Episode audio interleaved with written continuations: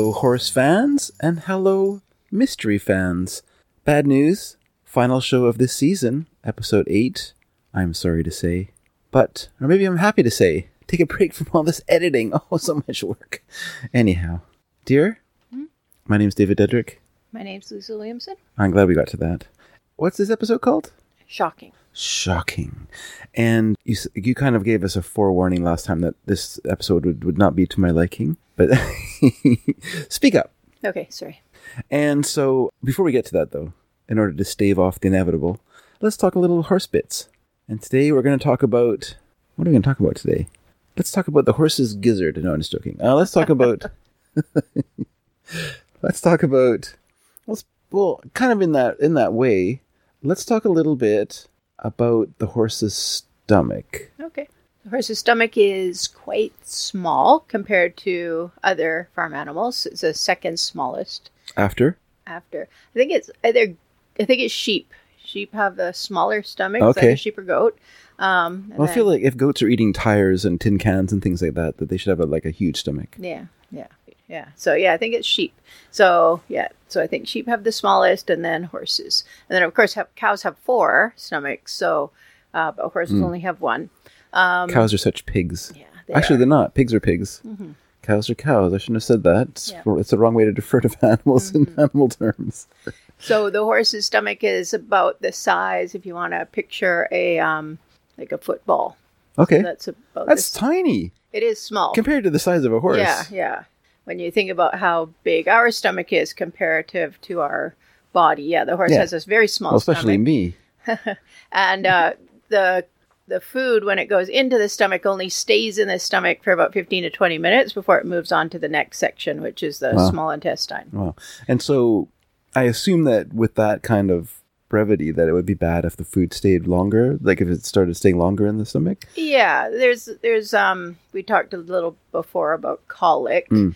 and colic is just a general name for stomach ache in a horse but when we say stomach ache we're talking about abdominal pain um, it's not just the stomach Okay. that is affected and actually more frequently it is the either the small or the large intestine that is affected but there are particular kinds of colics that can affect the stomach and uh, one of them would be what's called sand colic and that's when a horse drinks from either like a sandy bottom stream or eats its hay or whatever out of a paddock that has a sand base or a mm-hmm. field that has a sand base and ingests sand yeah accidentally. yeah. and it will accumulate firstly in the stomach. It can also accumulate in the intestinal tract as well but that can cause colic from the stomach.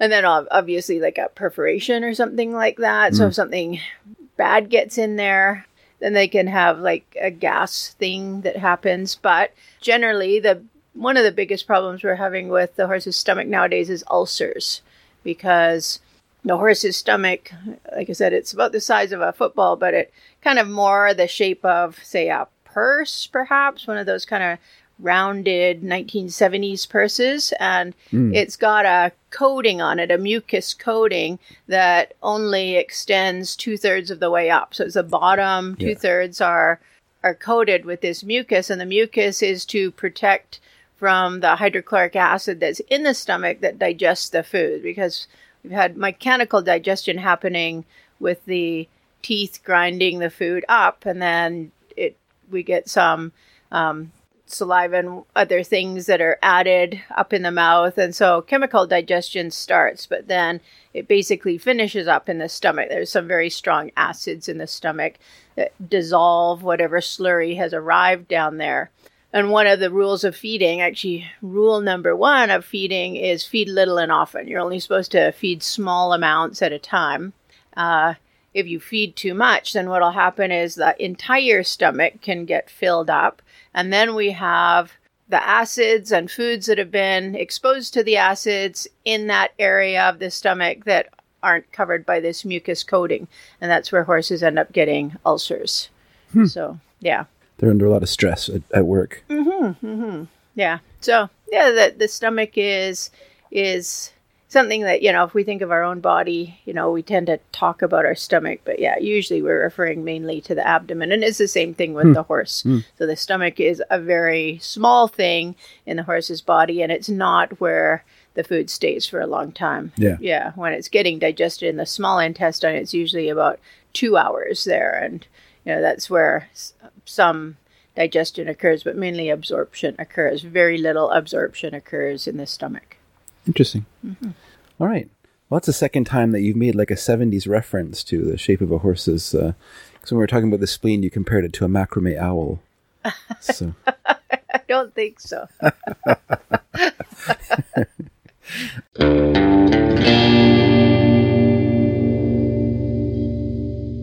all right. So let's uh, let's go on to the main the main uh, main part of the show here. This is uh, this is shocking.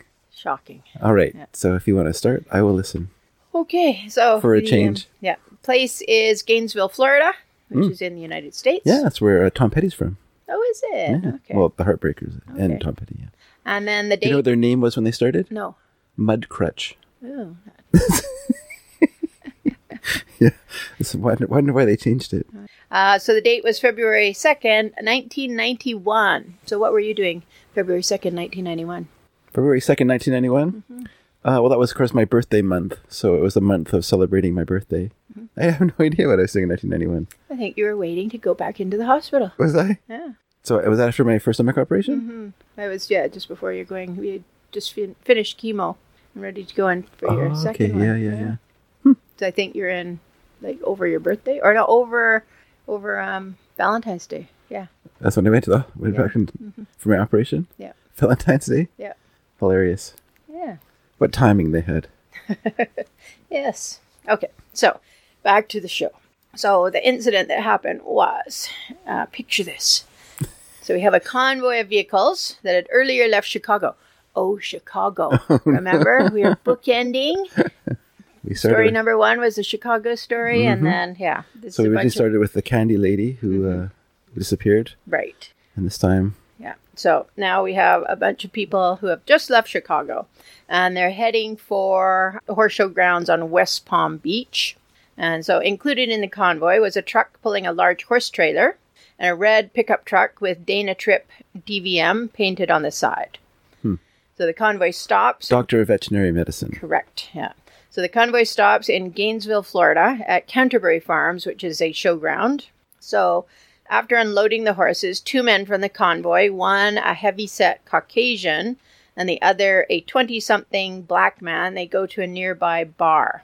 So the Caucasian, whose name is Tommy Burns, proceeds to get drunk on gin and tonics, and the two have a discussion and then return to the equine facility. So it's raining and it's now 10:10 p.m. The two men load three horses into the trailer and bring out a fourth, which is a chestnut with four white socks. So Burns holds the chestnut near the trailer, apparently waiting to load. The other man, whose name is Arlie Harlow, then picks up a crowbar and swinging it like a baseball bat, strikes the horse hard in the right hind cannon bone. Ooh. The horse screams and goes down. It then scrambles back on its feet and runs off on three legs.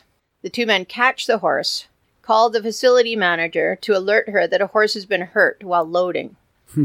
she calls a local vet who comes immediately and checks the horse. The call is made to the insurance company, and the horse is, is euthanized by the vet. Burns and Harlow then enter the cab of the truck and drive off back en route for their original destination of West Palm Beach.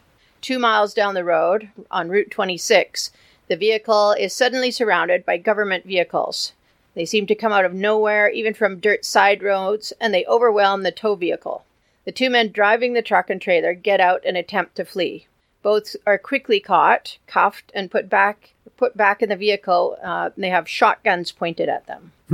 So, in the men's vehicle, authorities also find a crowbar as well as wires and alligator clips. Oh, so they're electric electrocuting the horses? Maybe. okay, so the investigation. So, unbeknownst to Burns and Harlow, from the time they had crossed the border into Florida, they had been under surveillance by the authorities. So, in a joint operation, the Florida Department of Agriculture and Consumer Services officials are running surveillance along with the FBI on Tommy Burns. So the investigation was a side investigation that sprung up from an, an investigation into the di- disappearance of Chicago candy heiress Helen Brach. Oh, Yeah. So remember, they had that RICO thing that mm-hmm. happened, mm-hmm. and that's how they were able to get them because they were they found some side things that had happened and decided there was a whole group of people. So I think for the RICO statute to be enacted, they had to have a group of people that were doing criminal acts that had been going on for a prolonged period of time. I think um, it had to be interstate as well. Yes, so here we are. So Helen Brach was presumed killed after getting fleeced by a gang of horsemen in the Chicago area who were selling worthless horses to lonely women for inflated prices. Hmm. And then when the clients would get suspicious, sometimes the women would be threatened and sometimes the horses turned up dead. The investigations into the disappearance of Brach opened up a festering sore in what had previously been seen as the high class horse show scene. In the incident in Florida, where the horse, later identified as a seven year old jumper gelding called Streetwise, was being injured, agents were on scene and were already stationed around the showground. Florida Department of Agriculture agent Harold Berry is lying prone on the roof of a rusty horse trailer when Streetwise is hit only a hundred feet away from him. Unfortunately, everything happened so quickly that Berry and the other agents are unable to intervene. So Burns and Harlow are taken to the police station. Groom Chad Sondell, who was present at the barn at the time of the incident and had helped the two men load the horses, is interviewed and tells authorities that Burns and Harlow were paid $5,000 to kill Streetwise. Harlow quickly confirms this information, tells the authorities that Burns has been contracted to eliminate the horse, and admits that while at the barn or the bar, Burns had expre- expressed reluctance to injure the horse using the crowbar. So Harlow had been subcontracted to do the job for half of Burns' take. Burns spends the next three weeks in the Alachua County Jail and is ultimately released for a $100,000 bail. He immediately returns to Chicago and commences cooperation with the authorities. Hmm.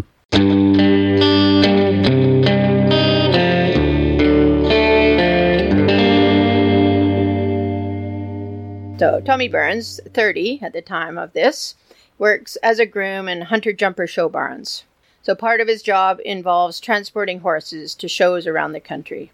Burns had grown up in Connecticut, but his parents divorced, and Burns ran away from home at 15. he found employment in stables, and by 16 was working for trainer Barney Ward at his Castle Hill farm in Brewster, New York. Burns was working for Ward in 1978, and Ward, by all accounts, took Burns under his wing and treated him like a son. Through him, Burns was able to travel and meet trainers and owners around the country. By 1982, Burns is working at Eagle Nest Farms in Florida for wealthy lawyer James Drucker, and at the time of his arrest was working out of Chicago. In fact, it is Burns' former employee, Barney Ward, who steps in to put up the $100,000 bail after Burns' arrest. Ward also pays for an attorney for Burns and helps him to pay off a bank loan. Well, mm-hmm. Generous? yeah, seems, or maybe trying to cover up. We will have to see. A lot of foreshadowing in this episode. Mm-hmm. So Burns sat in jail for three weeks, and although his former employer, Barney Ward, had stepped in to support him during this time, Burns felt betrayed by others he had worked for.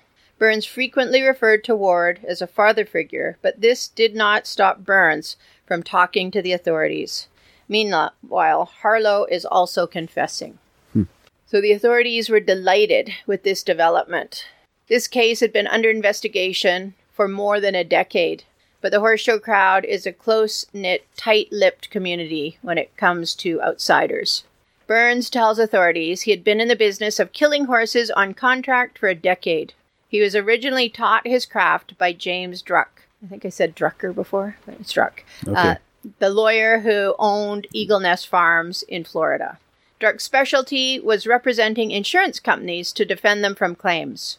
Due to the nature of his work, Druck was well aware that if a horse is electrocuted, it is very difficult for a veterinary pathologist to detect any signs of foul play. So Druck instructed Burns step by step how to kill a horse by attaching alligator clips to wires. Then attach the clips to either the horse's nostril or ears or the anus. The wires are then plugged into a socket. The death, according to Druck, was virtually painless and instantaneous. So Druck's interest in this venture was that he was cash poor because of an impending divorce, and he wanted to get rid of the horse ridden by his 17 year old daughter, Lisa.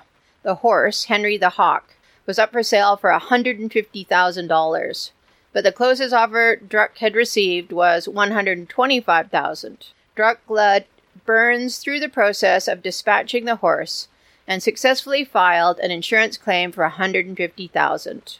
No suspicions were ever raised, and the payout was made. Druck's tutelage started Burns on a 10 year career of contract killings. Druck even purchased the kit that Burns used to pursue his new business venture. Burns spent the next decade traveling the hunter jumper show circuit, visiting barns and showgrounds alike to avoid raising suspicion about repeat customers. His payments varied typically from $5,000 to $40,000 per horse, depending upon the horse's value. The price arrived at was usually in the neighborhood of 10% of the anticipated insurance payout. So Burns started naming names. The first name he gave them was Donna Brown, who was wife of Olympian Buddy Brown. Donna, Donna was the owner of Streetwise and had contacted Burns about killing Streetwise, a former jumper known a jumper known formerly as Inniskeep, whom she had bought from a legendary horsewoman called Sally Sexton. I think we talked about Sally Sexton before, probably with these Chicago people. Yeah, I think she was. think she was in one, the first time we were talking about the the uh, whatever their name was. Those people, Mhm. the guy Oh. who murdered the guy who murdered his brother. Yes, yeah, because yeah, she started a big the thing. Jaynes. The I think in the 1960s about stopping horses from being drugged at shows, so Mm. bringing in yeah drug testing, and so there were supposed to be people very mad at her and trying to kill her, etc. But Mm. yeah, obviously she was successful because there is drug testing now. So that's who originally had the horse, Sally Sexton. So since Streetwise had colic in the past, he was not insured against this ailment, and so Donna Brown had specifically requested that the horse's leg be broken in an accident in quotation marks. Hmm. Another of the names that Burns gave authority was, was Paul Valliere, prominent trainer at Acres Wild Farm in Rhode Island, and former boss of Donna Brown's husband, Buddy Brown.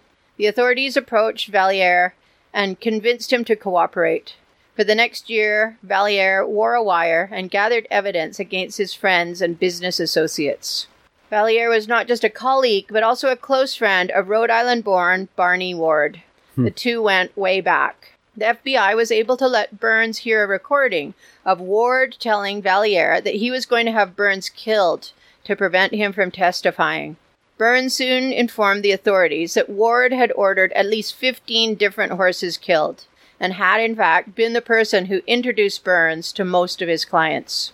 One of the other introductions Ward had made to Burns was to Marion Hulick, trainer and manager of Cellular Farms in New York. Cellular Farms was owned by the Lindemann family, who had made their fortune in the cell phone business. George Lindemann Sr. was worth around 700 million and funded his son George Jr. in his unsuccessful bid to be the first U.S. rider to be named to both the Olympic dressage and the Olympic show jumping teams in the same year. Hmm. So, according to Burns, on December 13th, 1990, Ward, who by this time had already used Burns to get rid of 14 horses for both himself and various clients, called Burns to tell him to come to New York as there was a lot of money to be made. Burns booked a flight to New York using Ward's travel agent, then drove towards Castle Hill Farm, where he called Cellular Farm and spoke to manager Marion Hulick. An employee of Ward's then drove Burns to Cellular Farm, where he met Hulick in her apartment. She gave him a tour of the barn and indicated the horse she wanted killed. She also showed him where to access, access the property and ensured no one was on the premises that night. Burns was able to kill a horse called Charisma, and his owner, multimillionaire Olympic hopeful George Lindemann Jr., who was out of the country at the time of the killing, collected $250,000 in insurance.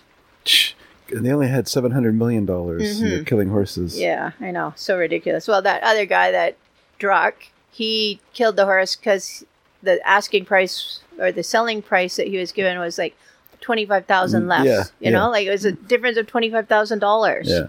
Yeah. Whatever. People.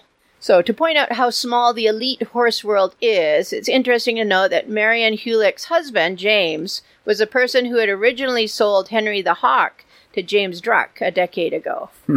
As further proof to authorities, Burns was also able to show records of payment for his services. Many individuals had paid via personal check or had given him cashier's checks from the bank, as they would for any other service. Oh man. I know. I wonder if they made a little note in the memo section. horse killed. Yeah. I shouldn't laugh. It's sad. Uh, so, in addition to prominent trainers and owners, Burns also named some veterinarians who were complicit, complicit in various ways with the scheme. So, Dr. Dana Tripp had made the introduction between Burns and Donna Brown and was traveling with them during the time of the killing of Streetwise. Another vet, Dr. Ross Hugie, was likewise involved in the racketeering taking place in Chicago stables and ultimately cooperated with the authorities. He pleaded guilty and continued to practice up until recently. Wow. On March 4th, I hope 19 no one used it. Well, I guess people did use his services. Mm-hmm. Yeah. Why would you want a murderer to be looking after your horses, though? No, I know. Uh, I was reading something on the internet and people were making comments because I was just looking him up. And Yeah. This one person said, "Oh, we used to drive down the road past his offices, and my mom always said, "Oh, never take you know the dog there. He's a murderer." Yeah. Yeah. But yeah, still practicing. So Yeah. yeah, ridiculous. So on March fourth, nineteen ninety-two, FBI Special Agent Peter Cullen phones Barney Ward at Brewster, New York, to inform him that the U.S. Attorney's Office for Northern District of Illinois were investigating an alleged scheme involving the deliberate killing of horses in order to defraud insurance companies. Cullen informs Ward that Burns was arrested on February 1991 for killing the horse Streetwise. Cullen then asks Ward questions about Burns, which Ward answers. Ward later claimed that Cullen told him at that time he was not the target of the investigation. Ward continued to claim innocence in any exchange with the authorities. Hmm. On February 16, 1994, AUSA Miller, Special Agent Cullen, and four other FBI agents show up at a trailer camp in Florida where Ward is staying during the horse show season. Miller then informs Ward he is officially under investigation.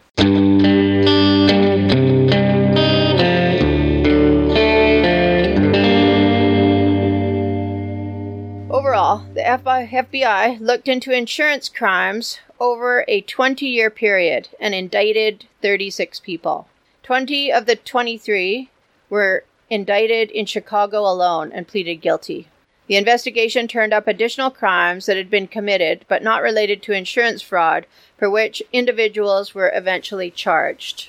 Jane F. Clark, so I think we uh, heard of her before when we were doing the Jimmy Williams one. Okay. Yeah, so she's president of the American Horse Show Association, seeks a lifetime ban for many of the participants.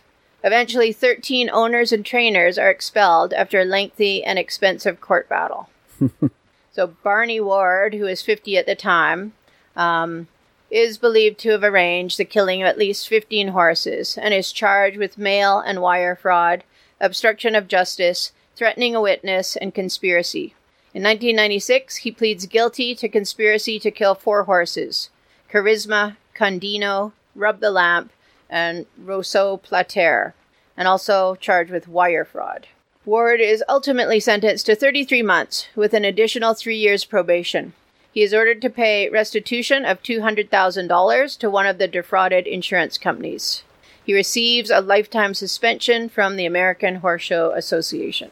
George Lindemann Jr., who is 30, is charged with wire fraud for arranging the death of Charisma and then claiming $250,000 in insurance money.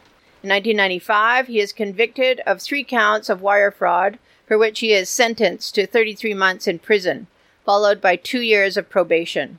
He is fined $500,000 and ordered to pay $250,000 in restitution to the insurance company. He receives a lifetime ban from the American Horse Show Association and files a $100 million antitrust suit against the American Horse Show Association. he loses his suit when it goes to court. Gonna say that's his bullying. Yeah. Marianne Hulick, who was 60 at the time, is charged with wire fraud for helping to organize the death of George Lindemann Jr.'s charisma. She receives a 21 month sentence and serves six months in federal prison.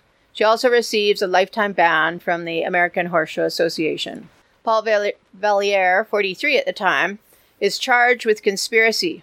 As he turns state's evidence, he is sentenced to just four years probation and has to pay a $5,000 fine. He receives a lifetime ban from the American Horse Show Association, and in 2006 attempted unsuccessfully to regain reinstatement into the American Horse Show Association slash U.S. Equestrian Federation, which is the name it goes by now. Mm-hmm. He continues to train and coach privately at his facility in Florida. So I read about that as well. I guess he's bought property right next door to Wellington. Like one fence separates the showgrounds to his place. Okay. And although he's banned from the showgrounds, people still train with him. And so then he just sends them, you know, around the corner to the show. yeah. So, yeah, people are saying, like, obviously the people that train with him don't seem to think that, yeah, that's a bad thing. They're fine with murder if they're winning with their horses, I Mm-hmm. guess. So Donna Brown, 37 at the time, and the owner of Streetwise, is charged with wire fraud and is convicted. She asked the judge for leniency, claiming that she just wanted to look after her then seven year old daughter. She was sentenced to seven months in federal prison. She receives a ban from the American Horse Show Association. She is now divorced from Olympian Buddy Brown. So Tommy Burns is So charged. just the, just a second. yeah. So do you think that Brown, Buddy Brown, knew what she was doing? I don't know. Do Uh, you think that's what precipitated the divorce, or was it just? It, yeah, I think I think they probably got divorced because of her involvement in Mhm. that thing. Yeah, it's hard to know.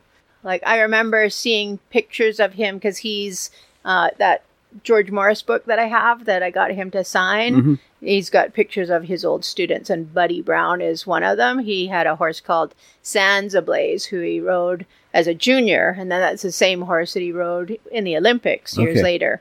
And so when I found out that it was his wife, I was like, oh, so disappointing. But yeah, it sounds like who knows? Maybe, maybe he just wanted to distance himself. Maybe he didn't know anything about it. Yeah, it's hard to say. I don't know. I've never seen anything about his name being connected to this. Yeah, yeah.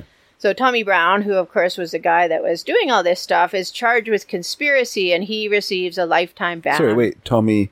Or Burns. Did I say Brown? Yeah, Yeah. Tommy Brown. Tommy Burns. Oh my goodness. Um, so he receives a lifetime ban from the American Horse Show Association. So I mean, he was just a groom and a shipper. So it wasn't like he couldn't go off and get some other kind of job. Whereas all these other people, I mean, that's been their That's their bread and butter. Yeah, yeah. But it's interesting. Like it is. I mean, the, one of the problems there is the economic economic disparity between what Burns would have been making as a groom and what other mm-hmm. people were making as trainers or the mm-hmm. people who were riding the horses. right. You know, and so you're part of this world where there's all this money flowing around and none of it's going towards you, and so mm-hmm. obviously it's very tempting to to go down this road. Oh, for sure. Because you Yeah. think part of it would be like the the love of horses, which draws you to it, but you know, obviously the love of money Yeah, trumps the love of trumps that, horses. Yeah, it's crazy. Yeah, a lot of desperation, I guess. Mm-hmm. So and so Harlow Arley confesses, and he serves eighteen months. Okay. Um, so another person, Nancy Banfield, who was 36 at the time, is charged with conspiracy and receives a 10-year ban from the American Horse Show Association. Another person, Robert Brown, is charged with racketeering, mail and wire fraud. Jerry Farmer, 61, is charged with racketeering and impeding the IRS. So, one of the people that was in one of our previous crimes, I think when um, that guy killed his brother. The Jaynes. Yes, the Jaynes. Uh, one of the people involved in that was a farmer. Okay. Yeah.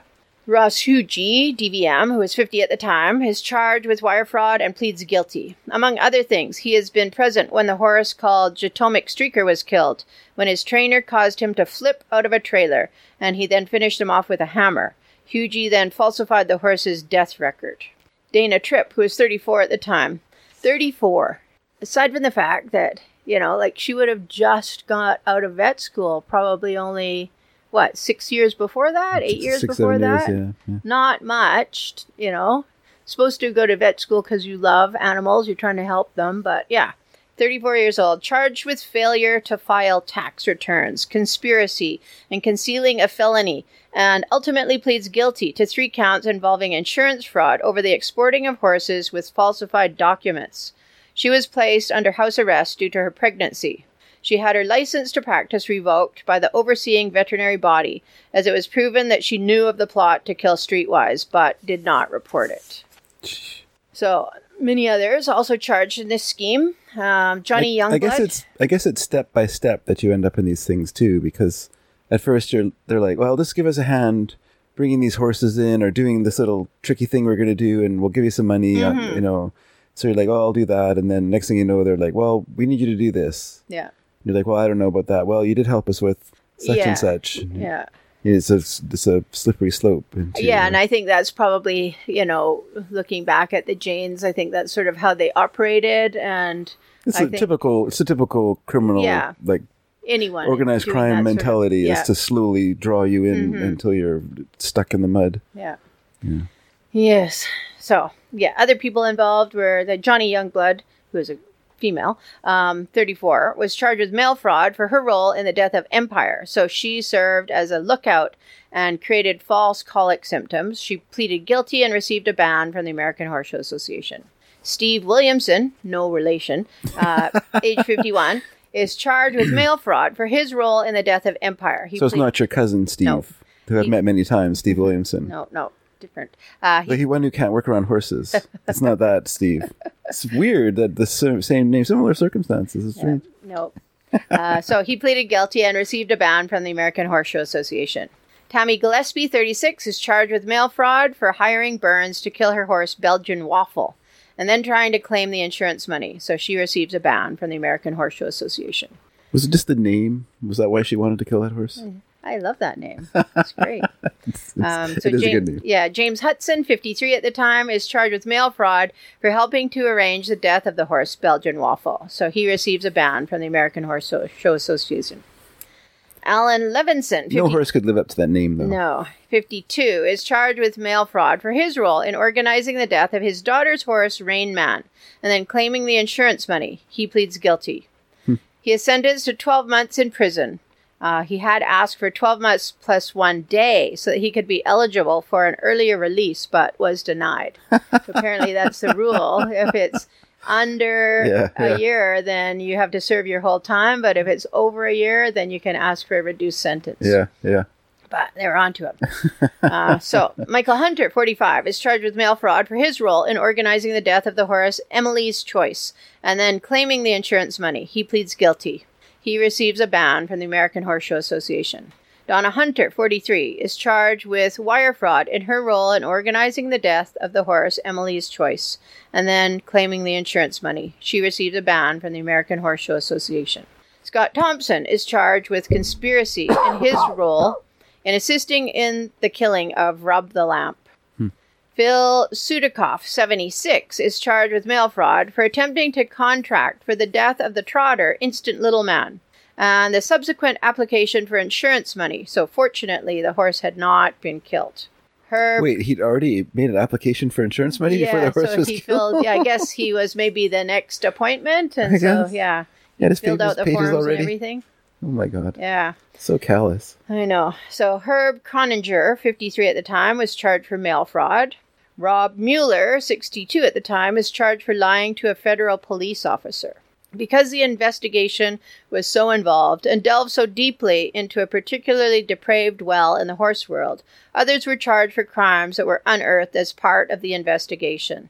So Ken Hansen, 61, is charged with three counts of murder. So we talked about that before uh, in, I guess, when we were talking about the death of the sugar, the candy lady. Okay. Yeah, and so that was uh, another thing that came up. It was, uh, and I said we would not ever look at that one, but um, yeah, there was a case that had been closed since the 19 or not closed, an unsolved case Unsolved, yeah, since the an open 19, I case, think, 50s, and they were able to solve it in the course of this investigation. Wow.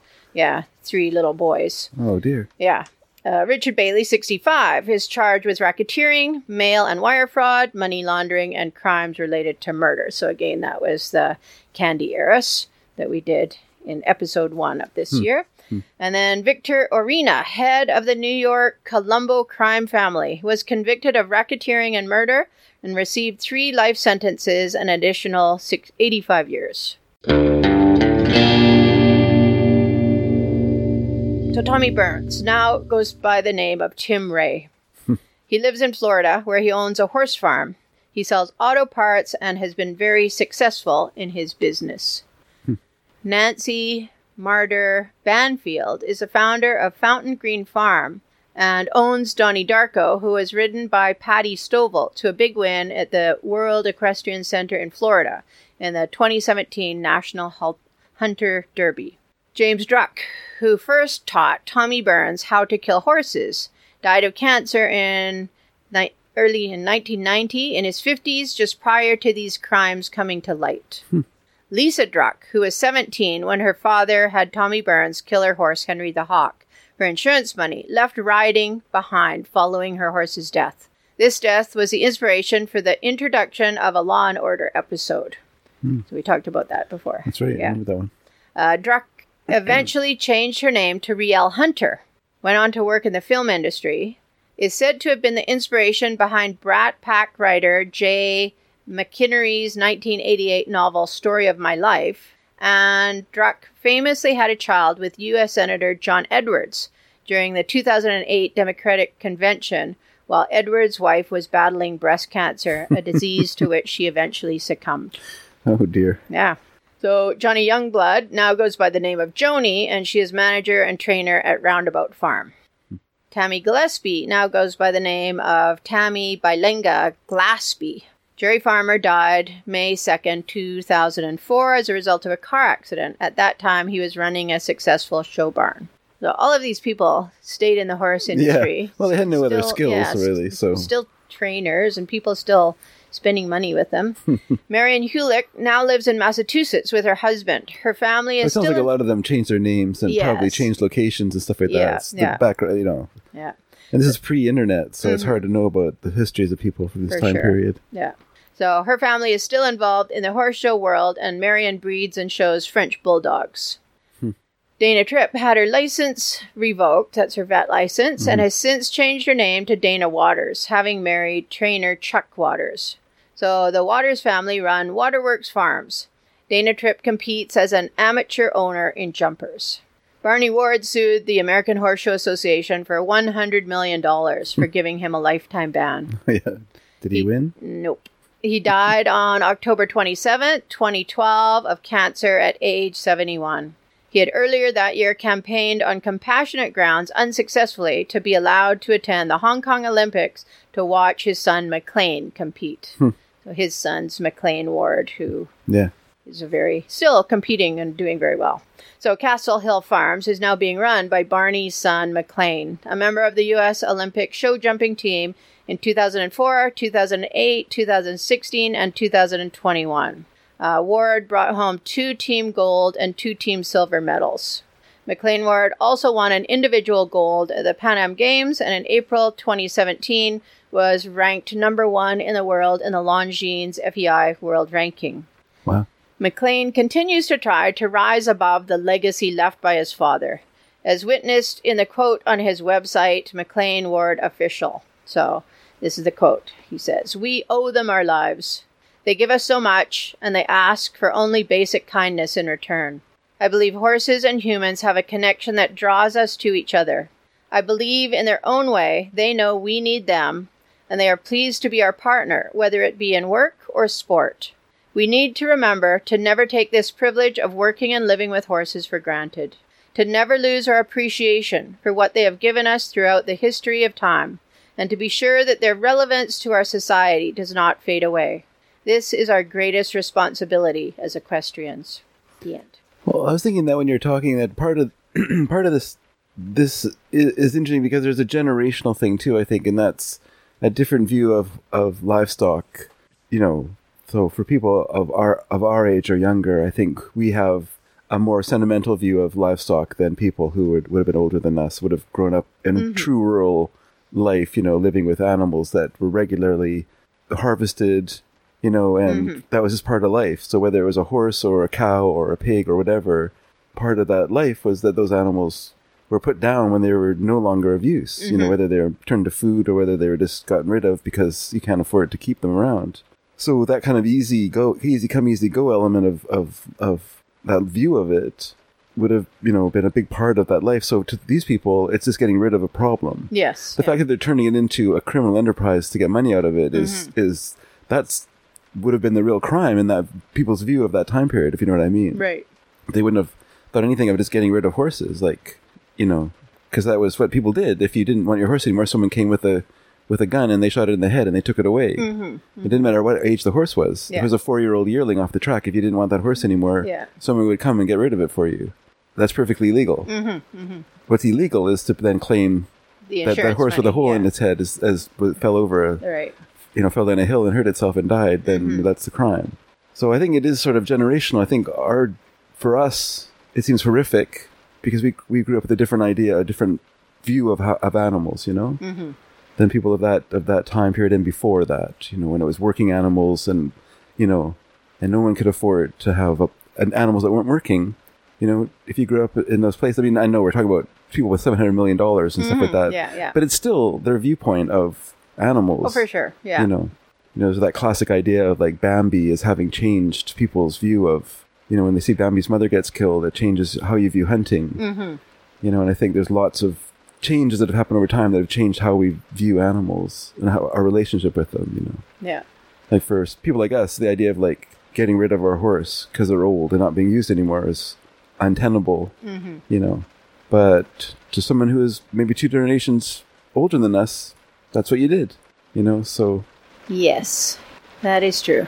And and uh, yeah, the horse world is is so tradition bound. So even when there are people of our generation, because those people that came before them, that is what you do. Then that is what you did. That is what people continue to do. So yeah, things become sort of tacitly accepted as the way it is. Yeah. But yeah, no, that is certainly true. And I think that uh, let's not kid ourselves. This is still going on. Oh, for sure. Yeah. It's just might be it might be more. It's just more complicated, or it's just more uh, sophisticated in how they do it now. You know, but it's still happening because it's money, yeah. and money's money. So it doesn't matter if you have seven hundred million dollars in the bank. Adding another quarter million to that seems pretty pretty sweet, I guess. Yeah. And also, the son didn't have the seven hundred million dollars. He probably had to beg his dad for what he what he got. So Oh, yeah. The um, Lindemann, Lindemann. yeah.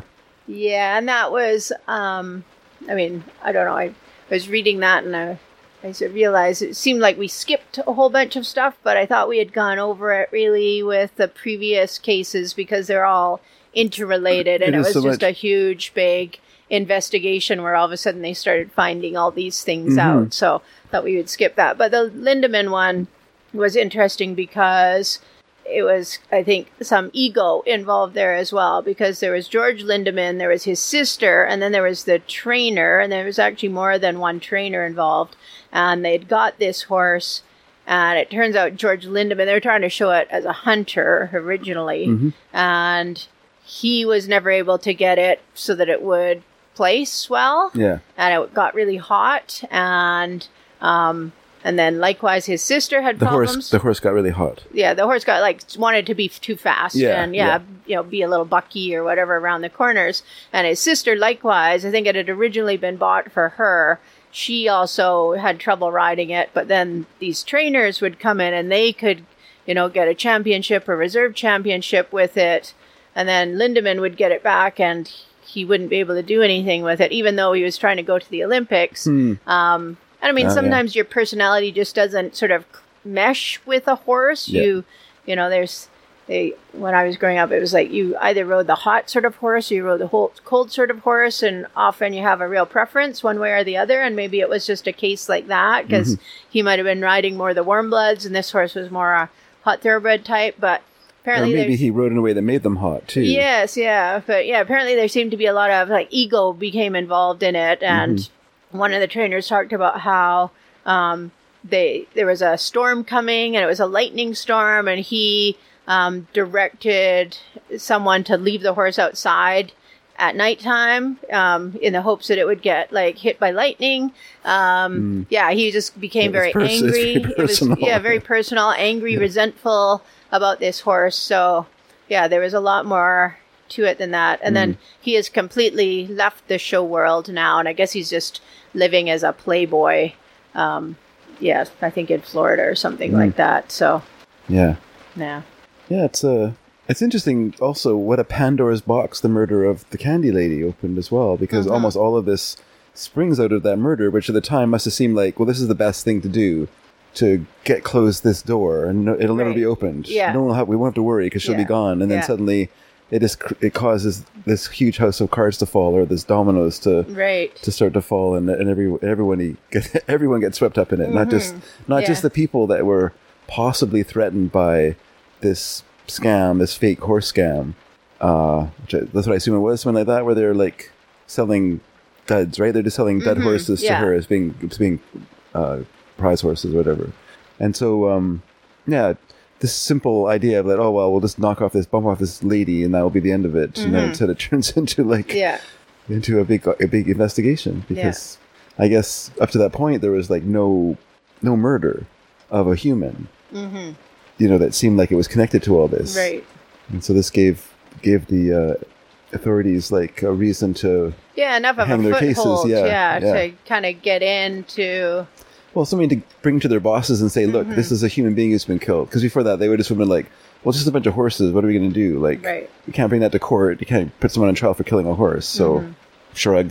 But this case, it's a person who got killed. Mm-hmm. You know, so we really need to stop these people. Yeah.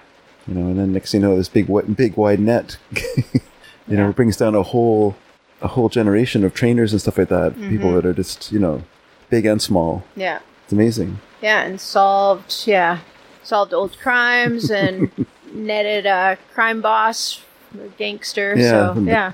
Only person didn't get was that Jane, Jane's Jane No, guy. no, he wasn't. He was. I think he was long gone by the time. Oh, okay. So Yeah, yeah, I think he he would have been involved in. I mean, it did sort of talk about them doing stuff like that, Mm-hmm, certainly, but yeah, yeah, he was left out of it because he had passed by that time. Yeah, yeah, yeah. It's very interesting. All right, well, thanks, Joe. That was kind of like that was a good closer for the season because it's Mm-hmm. like it was like one of those sort of episodes in a TV show where a TV series where like you know all the all the the all the various ends. strands all come Yeah. together and get tied up into a bow at the end of the end of the story. Yeah. So that's really fun. So I expect you to do this next next season as well. Uh oh. Pressure's pressure? on. Pressure's on. No, I demand it. All right. Well, everyone, I hope you enjoyed that story. I'm just going to open up our reader mailbag because we did get a comment on our website from Louise, and I'm just going to pop over there where we had a comment from Louise, and Louise wrote to say, It was fascinating to hear about the history of horse whisperers. The phrase was big in the 1990s. I'll say it was, Louise. When I read the book and saw the movie adaptation of The Horse Whisperer in 1998, I remember at the time some horse experts were critical about the scene where the trainer has the traumatized horse hobbled and down on the ground and has the traumatized girl sit on it so they both get over their fears. It worried me less in the novel since you only see it in your imagination, unlike with the film where you can see it enacted with a real horse. But you have to give both book and movie credit for their literal and metaphorical message of getting back on the horse that threw you and got hit by a semi, she adds in uh, semi. What am I, an American?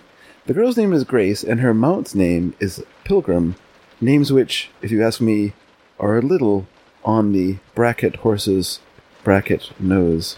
What, do you remember that scene from the movie or from the book? The the beginning scene. Is this the beginning scene? Not, Yeah. not the horse getting killed, but the girl sitting on the horse. Oh, I do not remember that so much. No. Hmm. Didn't im- didn't impact you the way it impacted Yeah, no, I remember the scene of the horse getting hit, but not so much in the movie either. More in the book. It was very well written in Okay. the book. Yeah. Yeah. Yeah. That seems a little off-putting. The best part of the movie is the relationship between the characters played by Robert Redford, the then 14-year-old Scarlett Johansson, and the horse. The screenplay watered down the romance between the trainer and the girl's mother, probably to keep Redford's character more noble and reflective of the wholesome values of ranch life in rural America. wholesome ranch life. but as Jimmy Carter would say, they lusted in their hearts.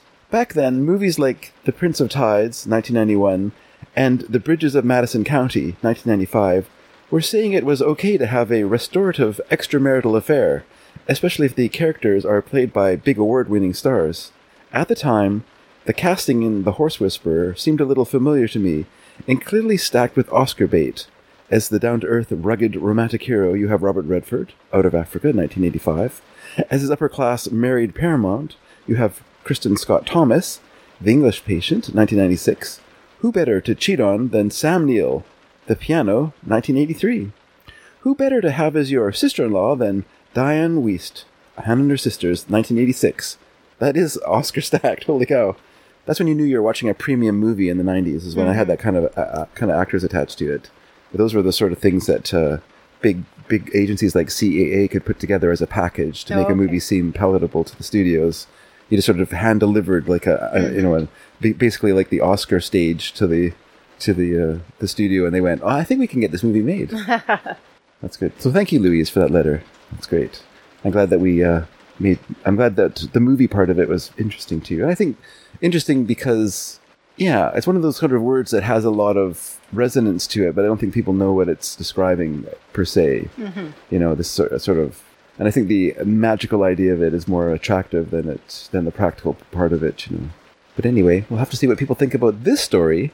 So please write in if you have some thoughts or and or comments and or feelings. Maybe just a simple goodbye, everyone, for, for the for the time being. Au revoir.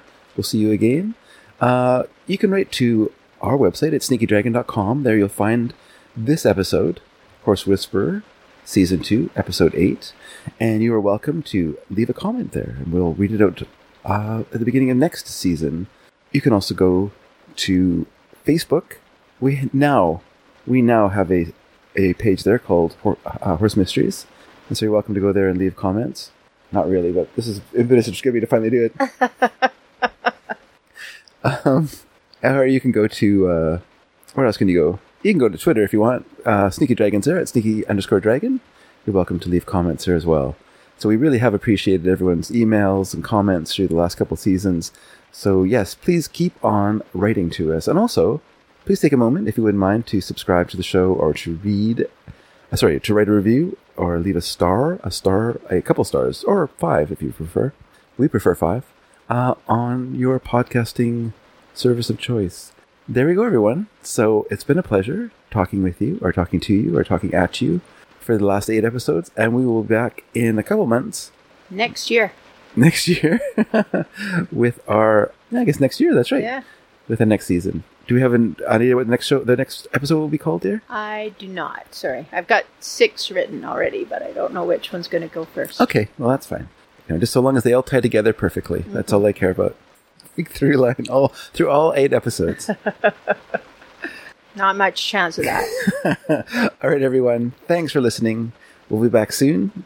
Take care, and we'll see you next year. Bye. bye bye.